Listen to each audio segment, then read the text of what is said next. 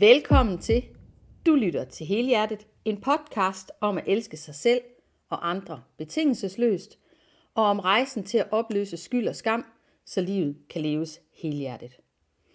Jeg er din vært, Randi Lytkendal, og med mig i dag, der har jeg Gurli Johansen, der som jeg har været ramt af brystkræft. Velkommen til, Gurli. Jo, tak. Tak skal du have, Randi. Så vil jeg høre dig om, øh, Gurli, om du vil starte med at tage lytteren med på din rejse.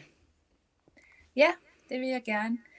Da jeg var 42, der øh, havde jeg en kollega, som øh, havde fået brystkræft, og jeg tog mærket som øh, efter mit eget bryst, og så fandt jeg en knude, og så tænkte jeg, ah, det er jo ikke mig, der er syg, fordi det er jo min kollega, der er syg. Øh, men jeg tager da heldigvis til læge, og det viser sig jo så at være, være, være kræft. Jeg øh, er så meget, meget heldig at få det, jeg for sjov sådan kalder light-udgaven, den lette udgave, uden kemo, men bare med operation og stråler, og det var en lille knude. Året efter, der, der øh, mærker lægen en knude mere, og øh, på det andet bryst. Og jeg er turen igennem igen, og, og får jo igen at vide, at altså, jeg ved godt, at når man er så ung, som jeg er, så højst sandsynligt skal man have kemo. Men det øh, igen slipper jeg for at skal have kemo, og øh, det var det, var det allervigtigste for mig, kan jeg huske. Det var, at jeg så rigtig gerne ville på vores livs rejse til Korea sammen med vores børn, som er adopteret fra Korea i efteråret.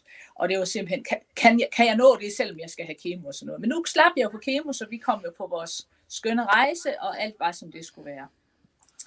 Så går der rigtig mange år, og øh, så da jeg er 56, og jeg er ikke mere i det der system med, hvor jeg, hvor, hvor jeg skal scannes øh, hele tiden og til kontrol hele tiden. Jeg havde øh, fået konstateret, at der ligger noget på mit stamtræ, ikke i mine gener, men i mit stamtræ. Øh, men jeg var ude, så tænkte jeg, ah, det er godt nok længe siden, jeg sådan rigtig har, har mærket efter og sådan noget. Og så føler jeg lidt i min armhule, går til lægen, og igen synes lægen ikke, der er noget, men jeg bliver selvfølgelig henvist til, øh, til sygehuset. Og det viser sig, at der er kræft i en lymfeknude, der sidder i armhulen.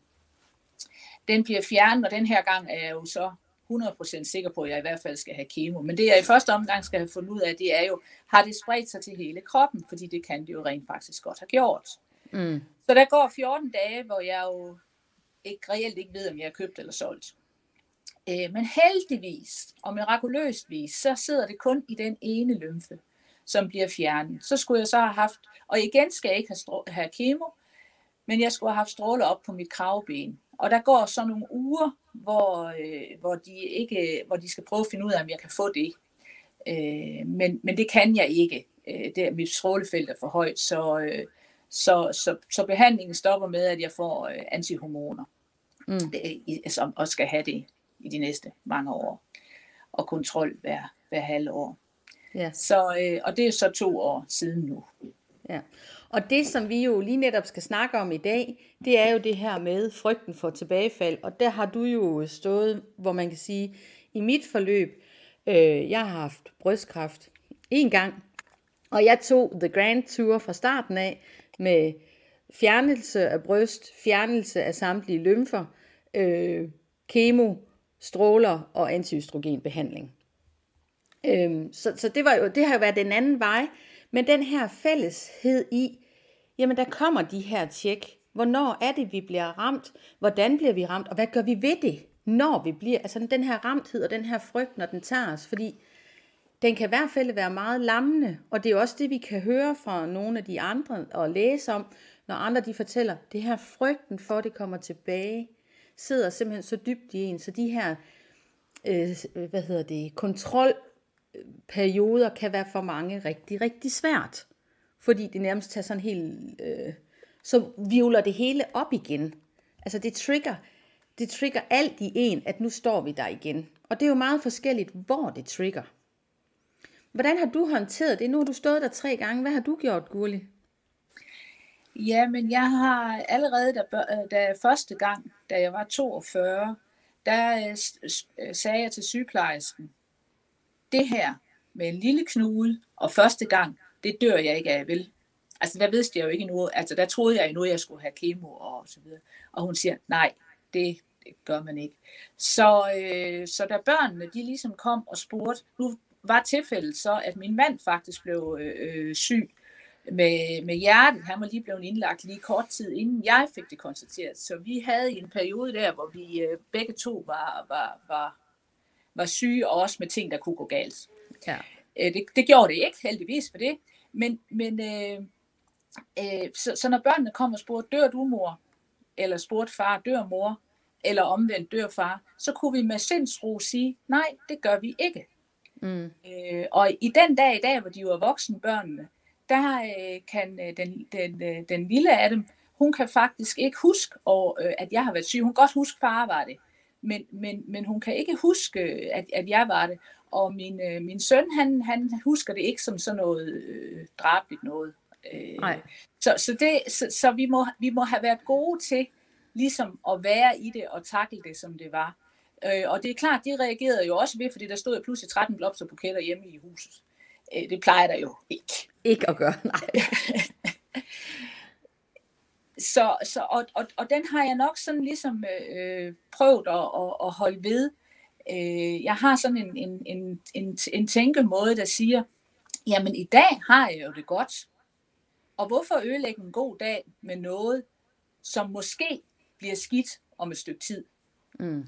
Og det gør selvfølgelig ikke, at jeg bliver jublende glad, eller at jeg glemmer det eller noget. Men det gør, at jeg sådan holder mig op og tænker, nu vil jeg også nyde min kaffe her, eller nu vil jeg også nyde at gå en tur, eller nu vil jeg også et eller andet. Øh, øh. Jeg har også en anden mekanisme, som helt af sig selv træder i kraft, både når det er med, med sådan noget her, men også når min, når min søn har skulle opereres og sådan nogle ting, som han har blevet nogle gange, så kan jeg mærke, at de øverste følelser og de nederste følelser i mit register, de forsvinder jeg, jeg krymper simpelthen sammen i mit følelsesregister, så jeg bliver sådan mere, lidt mere nom. Okay, kan du prøve at uddybe det, når du siger, at du kryber sammen?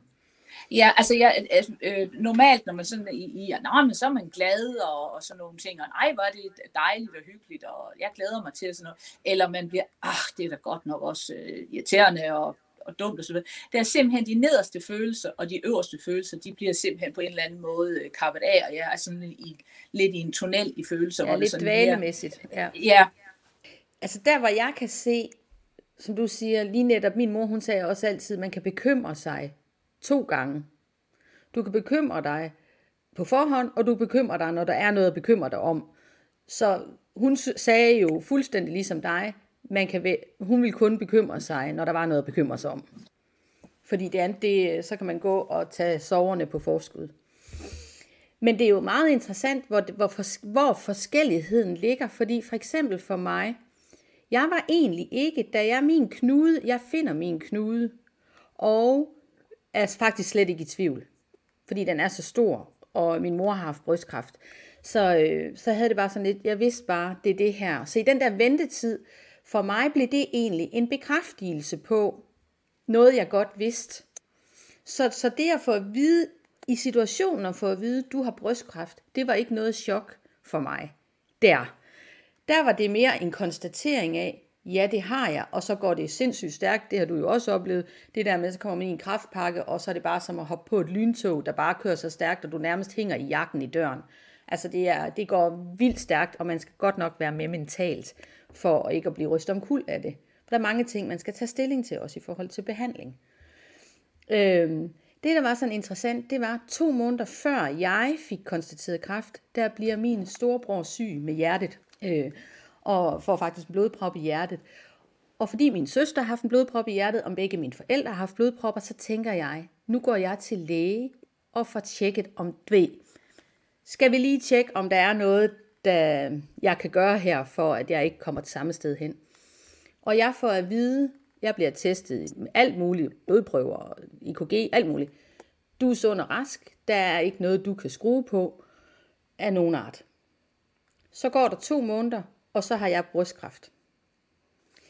Da jeg her øh, halvandet år efter skal til sådan en opfølgning på, hvordan det går, og skal have den her samme, bare sådan en status af, hvordan har kroppen. Jeg var simpelthen så bange, da jeg skulle træde ind på sygehuset. Jeg kunne mærke, at jeg svedte, og jeg var sådan helt, hvad fanden sker der? Jeg, kom sådan, jeg kunne virkelig mærke, at der er et eller andet, og jeg første omgang forstod jeg jo ikke selv, hvad er det, der er i spil her. Men det er jo fordi, der hvor jeg bliver ramt, det er skridtet før Mit chok var jo, at jeg faktisk to måneder før havde fået at vide, du er sund og rask, og lige pludselig har man en sygdom, som man jo reelt set kan dø af. Så det vil sige, for mig, min trigger har ikke været at komme op og blive ultralydsscannet eller få en mammografi. Min trigger er faktisk, kan jeg stole på, at jeg er rask. Så de forskellige steder, at, øh, at vi kommer til at håndtere den her ramthed. Fordi angsten handler jo om, at vi, øh, at vi er blevet konfronteret, altså et traume ind i en konfrontation på, overlever jeg, overlever jeg ikke? Og ja, heldigvis, Gurli, der er mig, vi har jo, øh, vi er en del af den gode statistik, at vi har overlever brystkræft. Der er jo desværre også nogen, der ikke gør. Og det er jo den lille del, som man frygter at være en del af. For mig, da jeg skulle fortælle min far, at, øh, at jeg skulle opereres, og noget af det, der betød rigtig meget for mig, det var, at min mor havde overlevet 30 år. Hvor han sagde, det levede min mor, altså det levede mor med. Så det her med at have nogle erindringer tilbage, det er klart, hvis jeg havde haft en øh, mor, der var død af brystkræft, og, altså, så ville min frygt jo være blevet forstørret. Så, så jeg tænker, den der personligheden i, der kan være forskellige steder, vi bliver ramt, men, vores, men man skal bare have respekt for, hvad er det der er i spil, og så ikke blive bange for frygten, når den kommer. For det er jo det, der rigtig mange gange sker, når jeg sidder i mit arbejde til dagligt, det er, at man bliver bange for frygten. Det ved ikke, om du kender det der med, at følelserne lige pludselig kan være så overvældende, og man tænker, det kan jeg simpelthen ikke være i. Jo, det, det, det ikke, ikke helt så voldsomt som det, du siger, men, men, men jeg kender det godt, og, og det jeg vil sige, det er, når jeg så har, når jeg så får øh, konstateret, at det er, at det er brystkræft og sådan noget, så bliver jeg nok forholdsvis handlingslam. Altså handlings, øh, altså, jamen så, ikke handlingslam, det modsatte. Altså så, når jamen, øh, så er det sådan og sådan, og jeg skal, altså, så, så ligesom, så, og så går ind i det. Og så øh, bruger jeg det at, at være, øh, skrive med andre, eller øh, ringe med andre, eller altså snakke med andre, og, og altså, så, så øh, så bruger jeg det på den måde. Men når jeg så har overstået det, igen, jeg er jo dybt taknemmelig for, at jeg har overstået alle mine tre gange så let, som jeg har. Og jeg har faktisk begge mine bryster endnu. Og, mm. altså, så, så, så jeg er jo virkelig på den, på den heldige side, hvad det angår. Øh, men når jeg så har haft det, så ved jeg godt, at så ryger, nu ved jeg det, fordi jeg har jo prøvet det tre gange, så ryger jeg faktisk lidt ned i et hul. Fordi det er nemlig lige præcis den der med, jamen er jeg nu rask? Er der noget nogle andre steder? Og specielt efter anden gang røg jeg ned, fordi så begyndte jeg at tænke på, er der noget i æggestokken? Øh, og det var det svært at se, fordi jeg har så mange sammenvoksninger, og der kørte jeg i et par år eller tre, jeg kan ikke huske det helt præcist, på, på sygehuset frem og tilbage, og ved gynekolog, og, og hvor det ender med først en lille operation, og så ender det med, at de fjerner øh, både æggestokker og, og, og livmor og det hele mm. øh, hvor det heldigvis ikke viser sig af kræft. Men det var faktisk meget, meget værre, det forløb, end selve mit, øh, mit kræftforløb, fordi den der usikkerhed, og, og, og det, det, var, det var faktisk meget værre for mig. Ja, og det er jo, og det, er jo det, der er hele... Det er jo det, der er hele tricket ind i vores nervesystem. Det er jo usikkerheden. Fordi usikkerheden, der, så har vi jo tab af kontrol. Hvor man kan sige, så længe at som du siger, så går jeg i et handlemode.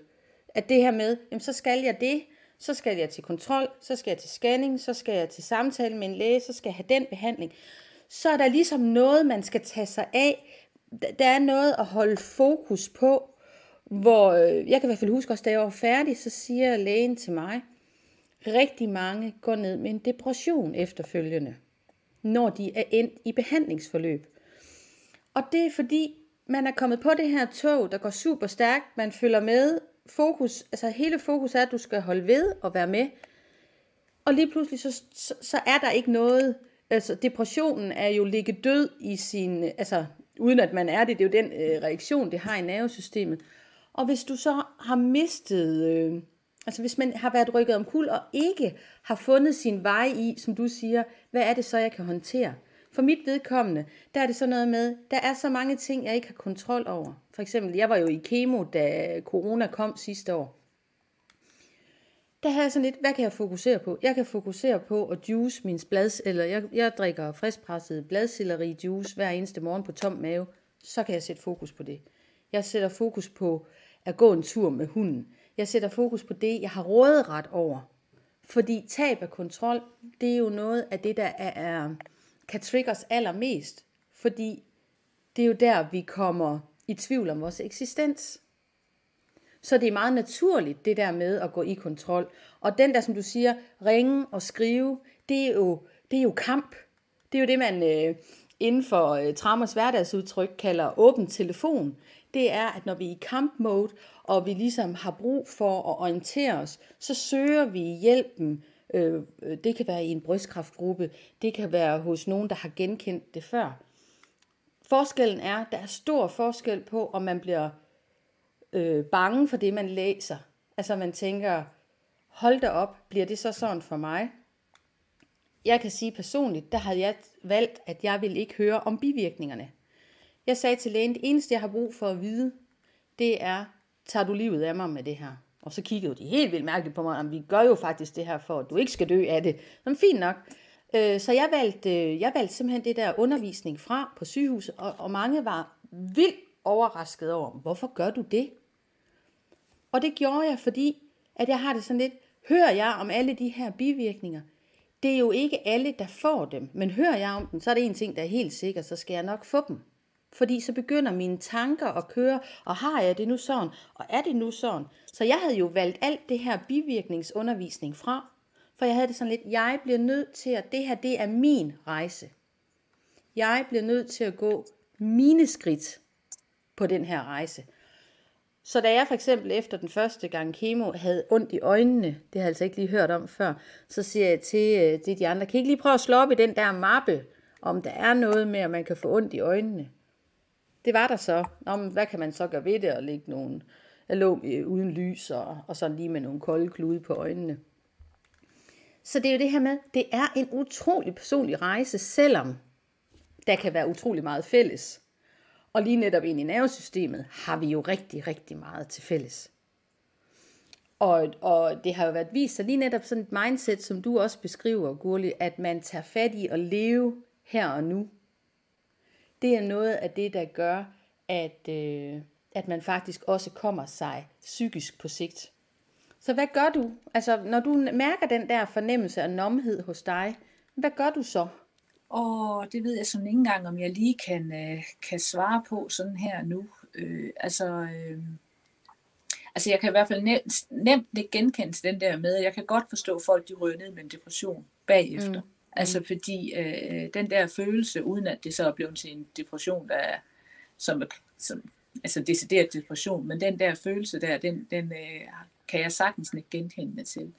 Da der var gået et, øh, et år efter sidste gang, der, øh, der var, var, var jeg så blevet, blev så indstillet til en CT-scanning, for, for, for, uden at der ligesom var nogen speciel grund, øh, men nok mest fordi jeg ligesom også havde sagt, jamen hvad så, når vi nu ikke kan øh, bestråle øh, kravbenen, kan vi så tjekke det ved en scanning, sagde mm. jeg som den sidste kommentar, da, da det ligesom blev afsluttet, da det ikke kunne det og da jeg ikke kunne få de der stråler. Og så siger hun, jamen det kan vi sagtens. Og så havde jeg sådan lidt, så har lægen nok skrevet, at jeg skal have den der CT-scanning. Men jeg bliver så indstillet til den der CT-scanning, og jeg kunne bare ikke være i det. Og jeg læser så, at det giver rigtig mange stråler, og, og jeg tror simpelthen, allermest, der tror jeg, det var psykisk den der med, at jeg kunne bare ikke være i at skulle igen, igennem, først at vente på at få scanningen, og så vente en uge på at få svaret på, hvordan mm. den der scanning, jeg kunne bare ikke være i det jeg fik det så, øh, jeg fik det så lavet om til, at jeg fik øh, mammografi, og, og jeg har så i år har jeg så fået en, en MR-scanning på, på mm. området. Mm. Øh, har jeg så fået, for, fordi jeg ligesom er der, hvor jeg er med, med arv og med, at det er tre gange og sådan mm, nogle ting, mm. og de ikke kunne bestråle, så derfor så har jeg kunnet, kunnet få det igennem. Men, men, men jeg var da lidt overrasket over mig selv, men, men jeg, kunne, jeg først sagde jeg ja til den der, men jeg kunne bare ikke være i den, så jeg sagde den fra. Og jeg mm. spurgte godt nok en anden læser, fordi så var jeg til det der årlige tjek med, med, med, med, med operationslægen, og så sagde er det meget uforsvarligt? Og så siger han, du blev scannet sidste år, så det, så det synes han ikke, det var. Altså, mm. Mm. Så jeg blev, jeg, jeg blev nødt til alligevel at have, jeg kunne ikke helt selv være med den, men, det var min beslutning, at jeg ikke, mm. at jeg ikke ville have den. Ja, og, og det er ikke også... sagt, at jeg ikke tager en CT-scanning på et andet tidspunkt, men lige nu og her gør jeg ikke. Nej, og det er jo den nu, nu er vi jo i en fælles gruppe, øh, Gurli, og noget af det, vi kan se, det er også, at når folk de spørger ind i forhold til deres behandlingsforløb, og nogen vælger noget behandling fra eller ej, det der er vigtigt, det er jo, at lægerne de vejleder i, hvad det bedste er, øh, i forhold til det, man gør i Danmark. I andre lande, uh, var der lige en, der nævnte for mig, at i USA, der gør man rigtig meget i forhold til kost, øh, ind i forhold til kraftbehandling. Men de valg, vi træffer, der er jo ikke andre end os, der er jo ikke andre end dig, Gurli, der kan træffe valget og skal stå med, som du siger, det er jo dig, der har truffet, om du skal den scanning eller ej. Det, det, det er mig, der siger ja eller nej, og får de bivirkninger, der er af at have fået stråler eller kemo. Når det kommer til the, the end of the day, så står vi jo med, med ud fra det valg, vi har truffet, kan vi kun, det kan vi kun træffe selv. Der er ikke andre, der kan træffe det for os, om hvad der er rigtigt og forkert og, og, og, og der er det jo så der, hvor jeg så er i dag. Nu er jeg jo så lige, øh, nu er jeg jo, nu er jeg jo på den gode side, fordi nu har jeg jo lige både fået en MR-scanning, og jeg har været ved onkolog, og alt er, som det skal være. Så, så jeg er sådan lidt, øh, lidt pjattet, så siger jeg, nu er jeg resten næste halvår. Yeah. og, og, øh, og, og, og stort set et år ind til næste scanning, fordi øh, ellers skal han jo kunne mærke noget om onkologen, for det om et halvt år, der er det jo ikke, der er det jo bare samtale og og, med, og at han mærker, ikke også? Mm. Øh, men, men, men det er jo også ligesom sådan, konstaterer med mig selv, det er jo, hvis det nu kommer igen, så skal jeg kunne se mig selv i øjnene. Ja. Og det er jo langt fra sikkert, at jeg er så heldig fjerde gang, som jeg har. Og nu har jeg jo været meget, meget heldig tre gange. Mm. Øh, og jeg skal kunne se mig selv i øjnene. Så hvad, hvad vil jeg gøre for at kunne se mig selv i øjnene? Jamen, jeg vil gerne prøve at, at, at leve mit liv ja, jeg kan ikke leve op på den lyserøde sky hver dag, for sådan er jeg ikke. Og jeg er også sådan en, der godt kan komme til at bekymre mig på forskud. Måske er jeg forholdsvis god til det, ikke at gøre det omkring sygdom, men så gør jeg det med så meget altså, så, så derfor har jeg bliver nødt til, og jeg har prøvet at sætte mig ind i temmelig mange ting omkring øh, kost og alt muligt andet omkring. Og jeg, jeg har også konstateret mig selv, jeg er ikke sådan en, der kan gå fuldt og helt ind for et eller andet, og så bare gennemføre det. Men jeg kan godt ændre nogle ting, og jeg kan godt tage nogle ting til mig. Noget af det første, jeg ligesom prøvede at finde ud af, det var, at jeg havde hørt en gang, at Chris McDonald han sagde noget med broccoli, og jeg søgte og søgte og søgte, indtil jeg var en anden en, der gav mig opmærksom på, at der var en anden en, der skrev noget om broccoli. Og det var noget med 60 gram rå broccoli om dagen, mellem 60 og 100 gram rå broccoli om dagen. Og jeg tænkte, jeg kan godt lide broccoli, og godt nok smager det ikke helt så godt rå, som når de gør, når det er lidt kogt, men det kan jeg forholde mig til. Det var mm. sådan noget, jeg lige, det kunne jeg overskue. Det kunne jeg. Mm. Så er der kommet nogle andre små ting til siden, eller andre ting til siden. Også, ja. øh, og, øh, og, og der er jo også lige kommet en ny bog, hvor, hvor, hvor der er en på dansk, der virkelig går ind og skriver om alt det uden, øh, altså forskningen fra udlandet og sådan noget, og skriver mm. det på, på, på dansk. Og, og det er jo den, jeg har søgt for et par år siden, men jeg ved ikke, om den havde været god for mig for et par år siden, fordi der er rigtig meget, og man kan også blive læst lidt om kul. Puh, altså, hvad skal ja. jeg gribe, og hvad skal jeg gøre i, ikke? Øh, hvor, hvor, hvor, hvor, hvor det, jeg ligesom tager, det er sådan noget helt konkret. Og det kan også gå 14 dage, hvor jeg ikke får spist broccoli, men så kommer jeg på vognen igen. Altså, mm. øh, og, og jeg, har, jeg har så valgt at, at, at, vælge, at vælge alkohol fra, fordi det er en, en hormonfølelse, og man tænker, det, det, kan jeg, det kan jeg leve uden, så jeg tager noget alkoholfri øl og noget alkoholfri vin. Og jeg har også sagt til mig selv, skulle der være en fest, skulle der være et eller andet sted, hvor jeg har lyst til at drikke et par glas alkohol, så gør jeg det. Men, øh, men i al almindelighed, så har det, er det faktisk ikke nødvendigt for mig. Mm. Og, og så tænker så har jeg gjort noget. Ja, og det er jo det, der er vigtigst, det er, at når vi i alt sådan noget her, det er jo enormt personligt. Vi kan blive inspireret af andre. Vi kan høre, hvad andre gør. Vi kan øh, se på, hvad for noget forskning. Så er der, altså, øh, vi har mange veje at gå, men når det kommer bottom, end of the line, så er det kun os, der kan træffe de meningsfulde valg. Øh, men jeg kan godt forstå, at man kan blive rystet helt om kul. Jeg, jeg tænker, jeg, var, jeg har jo før sagt, at øh, mit kraftforløb, det var min, øh, mit livs Ph.D. Jeg har en drøm om at skrive en Ph.D. Øh, omkring nervesystemet. Og det her med at arbejde og opløse traumer.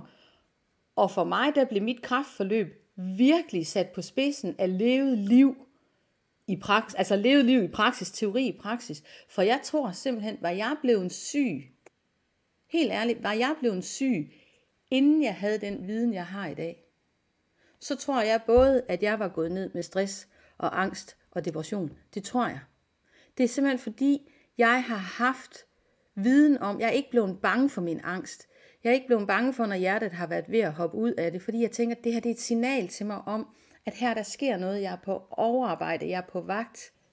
Jeg ved, når jeg går i den åbne telefon, at lige nu der er det fordi, jeg har svært ved at holde fokus, så jeg skal finde ud af, hvad er det for nogle informationer, der er gode for mig, hvad for nogen trigger min stress, og hvad for nogen, hvem, altså, jeg ved jo godt, hvem jeg skal ringe til, som kan gøre mig mere stresset og mere bekymret. Altså hvis jeg vil blive rigtig bekymret, så skal jeg da bare sætte mig ind i nogle gange i hvilken som helst gruppe omkring senfølger efter kræft, så kan jeg godt nok få sved på panden. Det bliver jeg nødt til nogle gange for at passe på mig selv og holde mig fra. Hvorimod, at jeg, det er vigtigt for mig at være sammen med nogle mennesker, som holder målrettet fokus på, hvad er det, jeg selv kan gøre noget ved. Fordi enten det ene, det stresser mig og sætter min frygt i spil, og det andet kan dæmpe det. Lige så vel som jeg har brug for, at der er nogen, der rummer mig, og ikke mindst, at jeg rummer mig selv, når jeg bliver bange. Fordi det er jo der, depressionen ligger, i den der ligge død, når, når kroppen, øh, den er der, hvor, hvor den lidt øh, giver slip og er træt. Jamen det at vide, det er at være i nuet med det. Jamen, hvis du bliver bange for at være i nuet, hvis du bliver bange for at være ked af det, og ikke ser det som en helt naturlig øh, følelse i livet, så kan det også blive sådan, at det er noget, der skal lægges væk. Og så kan man, det, det, så kan man ikke være i det. Fordi som du også siger, man kan ikke rende rundt altid og være jublende øh, lykkelig. Men mindre kan også gøre det, og den her accepten, accepten af de livsvilkår, vi har, de bliver utrolig vigtige til at kunne håndtere i hvert fald frygten for tilbagefald. For mig der bliver det meget det her med at tage taknemmeligheden for livet. Fordi det handler om at tage fat i det, vi har her nu. Fordi ellers så kan man jo ende med, at, at den frygt for, at det kommer igen, den tager livskvaliteten fra os. Så i vores, vores, i vores, selvom vi er overlevet, så kan man jo næsten ende med at være levende død, fordi man frygter så meget, kommer det nu igen. Så selvom vi faktisk lever, så lever vi ikke en dyt alligevel. Og det er jo det, der er min aktie i, hvad er det, vi kan gøre for at møde den her frygt, fordi det er helt, helt naturligt at vi bliver trigget af noget, som har øh, ramt os på vores eksistens. Er det noget, du kan genkende? Ja, det synes jeg, det synes jeg bestemt godt, jeg kan. Det, det, er, jo, det er jo det der med, at, at det kan være rigtig svært at være i det, ikke også, og acceptere, at man, at man øh, også er nede, at man også er ked af det, at man også frygter at, at, at være i det der, fordi man vil jo helst have det bare går væk. Ja. Øh, så man bare kunne, kunne, kunne, kunne nyde. Jeg kan jo også, øh, jeg, jeg, jeg kan også genkende den der med, at tingene får ligesom et perspektiv. Nu har vi jo lige været til eksamen, både du og jeg, mm. og øh, øh, jeg kan huske, at jeg stod og tænkte, jamen det her, det er jo ikke, jeg, er jo ikke, jeg, jeg, jeg, jeg, jeg skal jo ikke ind og have at vide, om jeg har kræft, eller om det har spredt sig til hele kroppen. Det er bare en eksamen, jeg har, altså det betyder det har ikke engang betydning for, om jeg har et job bagefter, eller sådan noget. Altså rent faktisk var det bare en hyggeeksamen, kan man sige. Mm, ikke? Altså, mm. den, havde, den havde ingen betydning for mit, øh, for mit virke eller for mit liv eller noget, men selvfølgelig er det sjovt, at det går godt, men, ja. men, men, men, det, men der, der er nogle ting, der ligesom får, kommer i, i perspektiv øh, ved, ved, at man har været igennem de der ting. Ja, og det er der, hvor, hvor det nogle gange, fordi jeg kan i hvert fald godt mærke, nogle, at, at nogen en gang imellem siger, det her med, som du siger, man sætter tingene i perspektiv, der kan jeg i hvert fald nok nogle gange godt blive provokeret af, hvis der er nogen, der øh, som blæser noget voldsomt op, fordi det betyder noget for dem. Og der skal jeg i hvert fald huske på, jamen, når de bliver ramt, så det det godt være, at de ikke er ramt på deres liv, men så er de ramt ind i noget andet, som gør, at det bliver utrolig vigtigt for dem. Og så det her med at, øh, at få adskilt fra, det er jo sådan set ligegyldigt, hvis vi bliver ramt af noget, om det er et trafikuheld, eller om det er krig, eller om det er kraft vi bliver jo ramt af noget forskelligt. Og, og det her med at få, få adskilt øh, handlingerne fra vores egenskaber ind i vores ramthed. Fordi der kan faktisk også være nogen, der bliver utrolig ramt af at miste deres job, som kan blive ramt lige så hårdt i deres selvforståelse, som de faktisk, altså at det kan komme til at føles som om, at det er livet, de mister, selvom man kan sige, når det at miste sit job, det mister man ikke sit liv af. Øh, Jamen, det har jeg fuld, det har jeg fuld forståelse for, ja. at folk de bliver, bliver, altså også, og kan der også selv blive ramt øh, på ting, som hvor man tænker, hvorfor, hvorfor bliver du, altså det, det, det synes jeg er almindeligt menneskeligt, at vi, at vi bliver ramt af de ting, som vi nu møder i vores, øh, i, i, i vores liv. Ikke også? Og, og, og, og noget af det, jeg har været trigget af igennem årene, det er den der, øh, Ja, men når folk de så har været igennem øh, sådan et kraftforløb, så bliver de, øh, så, altså så bliver man så, så bliver man så livsglad, eller så bliver man så taknemmelig, eller så bliver man så, jeg ved ikke engang, hvad det er for ord, folk de sætter på det, det der med, ikke? også, altså, hvor, hvor det for mig kommer til at se, se ud som om, at så er man jo bare øh, jublende glad og, og, og, og, og så videre. Og det er man jo ikke lige præcis, så er der rigtig mange, der rammer ind i en depression lige præcis er der rigtig mange, der rammer ind i, eller det gør vi alle sammen, rammer ind i angsten for tilbagefald. Vi rammer ind i, at vi har nogle ventetider på nogle tjek, øh, hvor, hvor både op til tjekket og dagene efter tjekket, inden man har svaret, hvor vi ikke rent faktisk ikke aner, om man er købt eller solgt. Og vi har jo stået der, hvor vi har fået at vide, at vi var solgt. Altså, at der var noget, øh, hvor kroppen den, hvor vi, hvor vi ikke vidste inden, at, at der var noget i vores krop, der ikke var, som det skulle være. Så, øh, så, så, så det er noget af det, jeg sådan øh, bliver trækket på, øh, når, når, når, når det ligesom sådan i medier eller så videre kommer til at lyde som om, at, at det er sådan, det er. Og det er ikke det samme som, at jeg ikke synes, jeg har lært noget, og jeg ikke tager nogle ting med mig, og at, at, at fordi det, det, det, det gør jeg. Men den der jubellykkelige der, det, det, den, den, den ser jeg ikke. Mm. Og det er jo der, hvor det, altså lige netop med sådan nogle som forløb, er simpelthen så personlig. Og det er vigtigt i alt det her, at vi har respekten for det. At vi har respekten for, øh, den her gensidige respekt for, at vores rejser er forskellige, så vi ikke kommer til at vurdere hinanden, øh, om, jamen har du så, hvis, du, hvis nu for eksempel for mig, for mig har kraft faktisk været en gave til virkelig at se min egen værdi og komme i kontakt med mit eget værd til livet og min ret og min berettigelse til at være her. Det har virkelig forstørret den. Vil jeg have været for uden kraft? Ja, det kan du sataneme tro, jeg gerne ville have. Altså, det vil jeg da virkelig, virkelig gerne have været, have været for uden. Men vi kan bare ikke ændre på, at det er der. Og lige netop at træde ind ad døren, værende rask, og gå ud af døren, værende syg, det er meget, meget specielt. Og det tror jeg kun, hvis man har prøvet det, at man forstår, hvor vanvittigt det er, at man lige netop, når man har brystkræft, øh, er det jo rigtig typisk, at man ikke er nået at blive syg. Altså man er ikke nået at komme dertil, at man kan mærke, at der er noget galt. Der, hvor jeg var rigtig syg, det var da jeg var i kemo.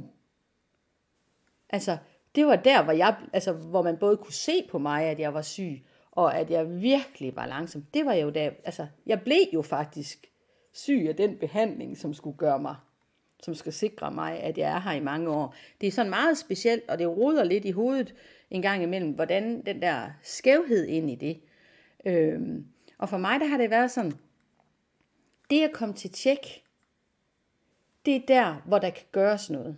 Hvis jeg bliver syg igen, så er det i mit mindset, så håber jeg, den dut med, at det bliver opdaget. Fordi hvis jeg, prøv at høre, jeg har en mor, der får kraft i samme alder som mig, som 48-årig. Jeg har rigtig mange gange sagt, vil det ikke være smart, at man tjekkede mig før, særligt da min mor får kraft igen. Det er så en anden type kraft, og man siger, der er ikke noget på mit stamtræ, eller hvad hedder det, øh, genmæssigt er der ikke noget.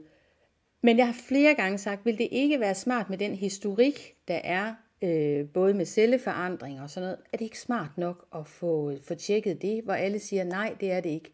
Men hvor jeg tænker, at var jeg blevet opdaget, havde jeg været i en screening 10 år før, fordi som siger, jeg har højst sandsynligt haft kræft de sidste altså fem år op til, så kunne det jo faktisk være, at jeg kunne have nøjes med light-udgaven, som du beskriver, at, øh, at man havde fundet en knude, der var lille, og så den kunne have været fjernet. I stedet for, at det skulle være det her voldsomme store. forløb.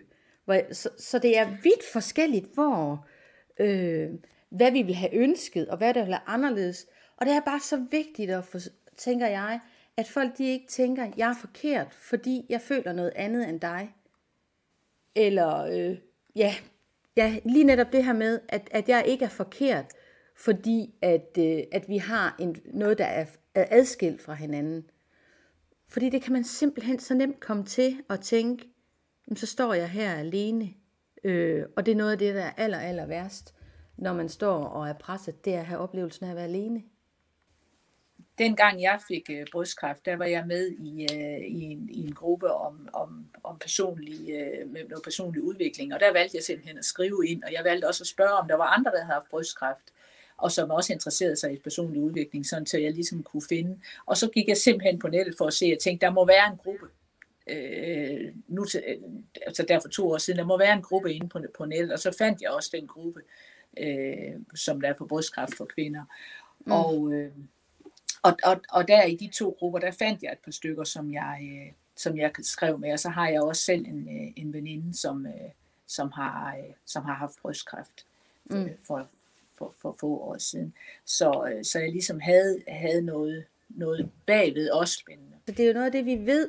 Øh, jeg har nævnt det før også omkring, øh, altså om det er brystkræftgrupper, om det er, nu har jeg haft børn med, eller har børn med ADHD og inden for autismespektret, det at mødes med nogen ligestillet, hvor man kan sige tingene, som det er, hvor man rent faktisk kan sige højt, eksempelvis med brystkræft, selvom jeg er overlevet, så kan jeg være bange for at dø, for eksempel. Det, at man kan sige det højt, uden at der er nogen, der siger til en, om du skal bare være taknemmelig, eller hvad det nu kan være. Det der med, at man kan sige det rent, hvordan man har det, fordi man ved, at andre, de forstår det. Det er bare så vanvittigt vigtigt, og det er jo det, fælles grupper, de kan det der, det der er min hagen i det også, det er så også, at det er så vigtigt, at vi passer på hinanden, og ikke, hus, altså, og ikke tager andres rejse som værende, så bliver min rejse også sådan, fordi det kan næsten også sætte frygt, altså, der kan faktisk også skabes noget frygt den vej. Øh, der var en af lægerne, der øh, i, øh, fordi vi har, jeg har snakket meget med nogle af lægerne i mit forløb omkring, fordi jeg jo arbejder som terapeut til daglig omkring mindsetets betydning for hvordan vi har det følelsesmæssigt, men også hvordan vores mindset og vores begrænsende overbevisninger får lære sig i kroppen som fysiske symptomer. Og vi talte om det, og så siger hun, øh, at der var en undersøgelse, en forskningsundersøgelse, øh, som fortalte, at, øh, at når læger bare sådan generelt også skulle give øh, borgere besked om bivirkninger, så er der lavet en undersøgelse, at faktisk, at jo mere man får at vide om bivirkninger, jo større sandsynlighed er der for, at man får bivirkningerne. Og det er jo super interessant, at fordi at du får en information om noget, at du så rent faktisk får de her bivirkninger. Øh, hvor jeg sådan tænker, det er jo, det er jo interessant, at vi på den ene side sidder og siger, at vi skal undersøge, altså folk skal vide, hvad de går ind i, for det synes jeg, man skal. Man skal den med vide, når man siger ja tak til til kemo, når man siger ja tak til stråler. Men det er klart, øh, man skal vide noget om, hvordan tænker jeg, kan jeg rumme det? Altså, kan jeg rumme og skal... Øh, øh, for eksempel, jeg vidste jo, vi havde en vældig diskussion øh, omkring, øh, da jeg skulle, have, jeg skulle have fjernet alle lymfer, og der blev jeg ramt, fordi jeg har nogle andre skader, hvor jeg bare sådan tænkte, jeg kunne slet ikke overskue, hvis min arm, hvis min højre arm skulle blive Altså, det var den, jeg kompenserede med for min venstre arm. Og når jeg så, hvis jeg så fik nedsat førlighed i min højre arm, jeg havde det bare sådan lidt, jamen for fanden, hvad er der snart tilbage, der, der dur? Men det er jo, så det er hele tiden en balancegang, hele tiden en balancegang. Hvad er det, jeg skal have vide for, at jeg kan træffe et oplyst grundlag? Og hvad skal jeg ikke have vide? Eller, og hvad skal jeg ikke have vide, fordi hvis jeg får den her viden, så gør det faktisk min stress øh, og min uro i kroppen større, så jeg rent faktisk ender med at blive skidt. Altså det, det er en hårfin balance, og jeg tror ikke, at dig og mig i dag kan finde løsningen på det. Men i hvert fald er en interessant vinkel. Så du, du snakker om det med bivirkninger. Og, øh, og, og det er jo, der er jo nogen, der får rigtig mange bivirkninger, og det er noget rigtig højt Øh, og der har jeg jo så været smadret heldig. Og der kan man sige, første gang, da jeg var 42, jamen der var der jo ikke så meget net og så videre, så man fik jo stort set kun det at vide, som man fik at vide af lægerne og sygeplejerskerne. Så reelt vidste jeg jo ikke, hvad jeg gik ind til. Så havde jeg jo en kollega, der havde stået i det, og hun var heldigvis ikke specielt berørt af det med stråler. Øh, øh og kemo skulle jeg jo ikke have. Så, øh, og, og jeg havde et lemt forløb med stråler, og jeg passede faktisk mit arbejde og tog til stråler om eftermiddagen. Året efter var det så midt i sommerferien, og der holdt jeg så, øh, der, der, der kunne jeg faktisk køre til Langeland hver anden dag, og så tilbage til, til Sønderjylland til Flensborg for stråler i den uge, min familie var på ferie på Langeland. Og, og, og, øh, altså, og, vi, og jeg skulle have de der 35 gange, tror jeg, 30-35 mm, gange mm. Øh, øh, dengang. Øh, så, så, så da jeg skulle have stråler for to år siden, var jeg overhovedet ikke øh, bange for dem, fordi at, at det var ikke, så skulle det så have været i Vejle, hvis det var. Men det var ikke noget, jeg kunne blive angst for. Og mm. det med antihormoner, øh, der var det for nogle år siden, jeg har knogleskørhed, og jeg må jo ikke få hormoner, og jeg har ikke nogen ægstokke. Og så var der en læge, der øh, havde læst, at øh, de der øh, tager, det er en slags antihormoner, at de faktisk var gode for knoglerne. Det har de så mm. tilbagevist senere. Men det troede de på det tidspunkt, så dem fik jeg vist i et halvanden års tid eller to. Og jeg anede jo ikke noget som helst om, at der faktisk var, øh, kunne være rigtig mange bivirkninger mm. ved dem. Og det havde jeg stort set heller ikke, fordi at, og jeg an, eller ikke fordi, men det havde jeg ikke, fordi jeg var heldig. Mm. Altså, og da jeg så fik, skulle have antihormoner nu her, øh, for, for et par år siden, så havde jeg jo så, så hørte jeg jo så om de der. Men, men jeg havde jo haft dem før, så jeg tænkte, nej ja, det får jeg jo så ikke jo. Mm. Øh, og det har jeg jo så heldigvis bank under bordet jo så heller ikke øh, fået ret meget af. Mm. Men det var lidt sjovt, det der med, at jeg faktisk havde gået og taget dem, uden jeg vidste. Selvfølgelig står det på indlægssiden, men der står altså også rigtig mange ting, bare du læser på Panodilpakken. Ja, så, så, så, så, så, det var ikke noget, jeg sådan havde taget, taget så alvorligt, at det var noget, der kunne være skidt. Nej. Men når jeg tænker, vi kunne jo snakke længe her, Gurli. Hvis du sådan, med den snak, vi har haft i dag, er der noget, du, hvad, hvad tænker du, du tager med herfra i dag, i forhold til vores snak? Hvis du skal vælge en ting, du ligesom skal sige, det her det bliver tydeligere for dig, eller det synes du, der er vigtigt, at, øh, at vores lyttere, de øh, tager med herfra? Og øh, at i dag har jeg det jo godt. Mm. Og, og, og hvad der sker om nogle dage, eller det må jeg tage, det må jeg tage derfra, og så kan jeg give mig selv lov til at gå ned, øh, når, hvis, hvis, hvis, det er, hvis det er konstateret. Men, men, men ligesom prøve på at, at, at nyde dagen, og, øh, og, være, og være, være autentisk i, i, i det. Mm. Det er, og, og, og så har øh, så nævner du, så nævner du noget omkring det der med at acceptere ens følelser og, og det der. Og, og det, det er noget, det er der, hvor jeg er nu, at jeg vil til at have fundet ud af at få noget mere med ind, og få min krop noget mere med ind i det med, hvordan man har det. For jeg kan godt mærke, at når jeg så skal op til en kontrol eller noget, at så reagerer min krop, fordi den jo rent faktisk har prøvet det mange gange mm. øh, med noget. Og, og der, vil, der skal jeg øh, arbejde videre med at finde ud af, hvordan, hvordan øh, får jeg min krop med i at takle det, så det ikke kun er hjernemæssigt, at jeg takler, skal takle det. Ja, og der kan jeg jo sige til lytterne, jeg har jo den her øh, gruppe på Facebook, De Gode Dages Klub, hvor vi arbejder på tværs af tanke, følelse og krop, og der er, er alle jo velkommen med, hvis man gerne vil arbejde med det. Randi, hvad tager du med fra det fra i dag? Det jeg tager med fra i dag, det er, at det her med, hvor vigtigt det er at have respekten for den personlige rejse. At vi, øh, det kan jeg i hvert fald personligt også genkende, at jeg kan have en tendens til at spejle mig i, hvad andre gør, og hvordan, altså hvad, altså det her med, at er jeg så forkert, fordi jeg øh, synes et eller andet. Så det jeg tager med, det er den her respekten for den personlige rejse. Respekten for, at øh, at selvom der kan være forskellige steder, vi er ramt om kul, så når, når de kommer til, øh, til det grundlæggende, som du siger, hold fokus på dagen i dag. Min mor, hun sagde altid, tæl kun de lyse timer. Sol, gør som soluret, tæl kun de lyse timer. Og det er den her med at huske at tage fat i lyset, når det er aller, aller mørkest. Det er, det er det, jeg tager med. Men tusind tak, Gulli. Det har været dejligt at have dig med. Tak skal du have. Tak, Ja. fordi I måtte være med. Ja. Og til lytteren derude, du har lyttet til hele hjertet, og tak for, du også lyttede med.